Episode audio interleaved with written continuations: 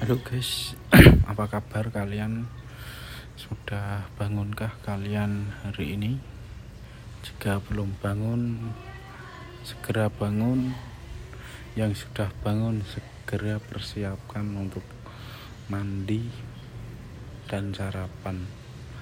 Karena sarapan dan mandi dapat membuat tubuh kita semakin menjadi lebih kuat, sehat, dan bertenaga karena kita harus memiliki lebih tenaga agar kita dapat menjalankan semua kegiatan yang sudah kita rencanakan di ke depan hari.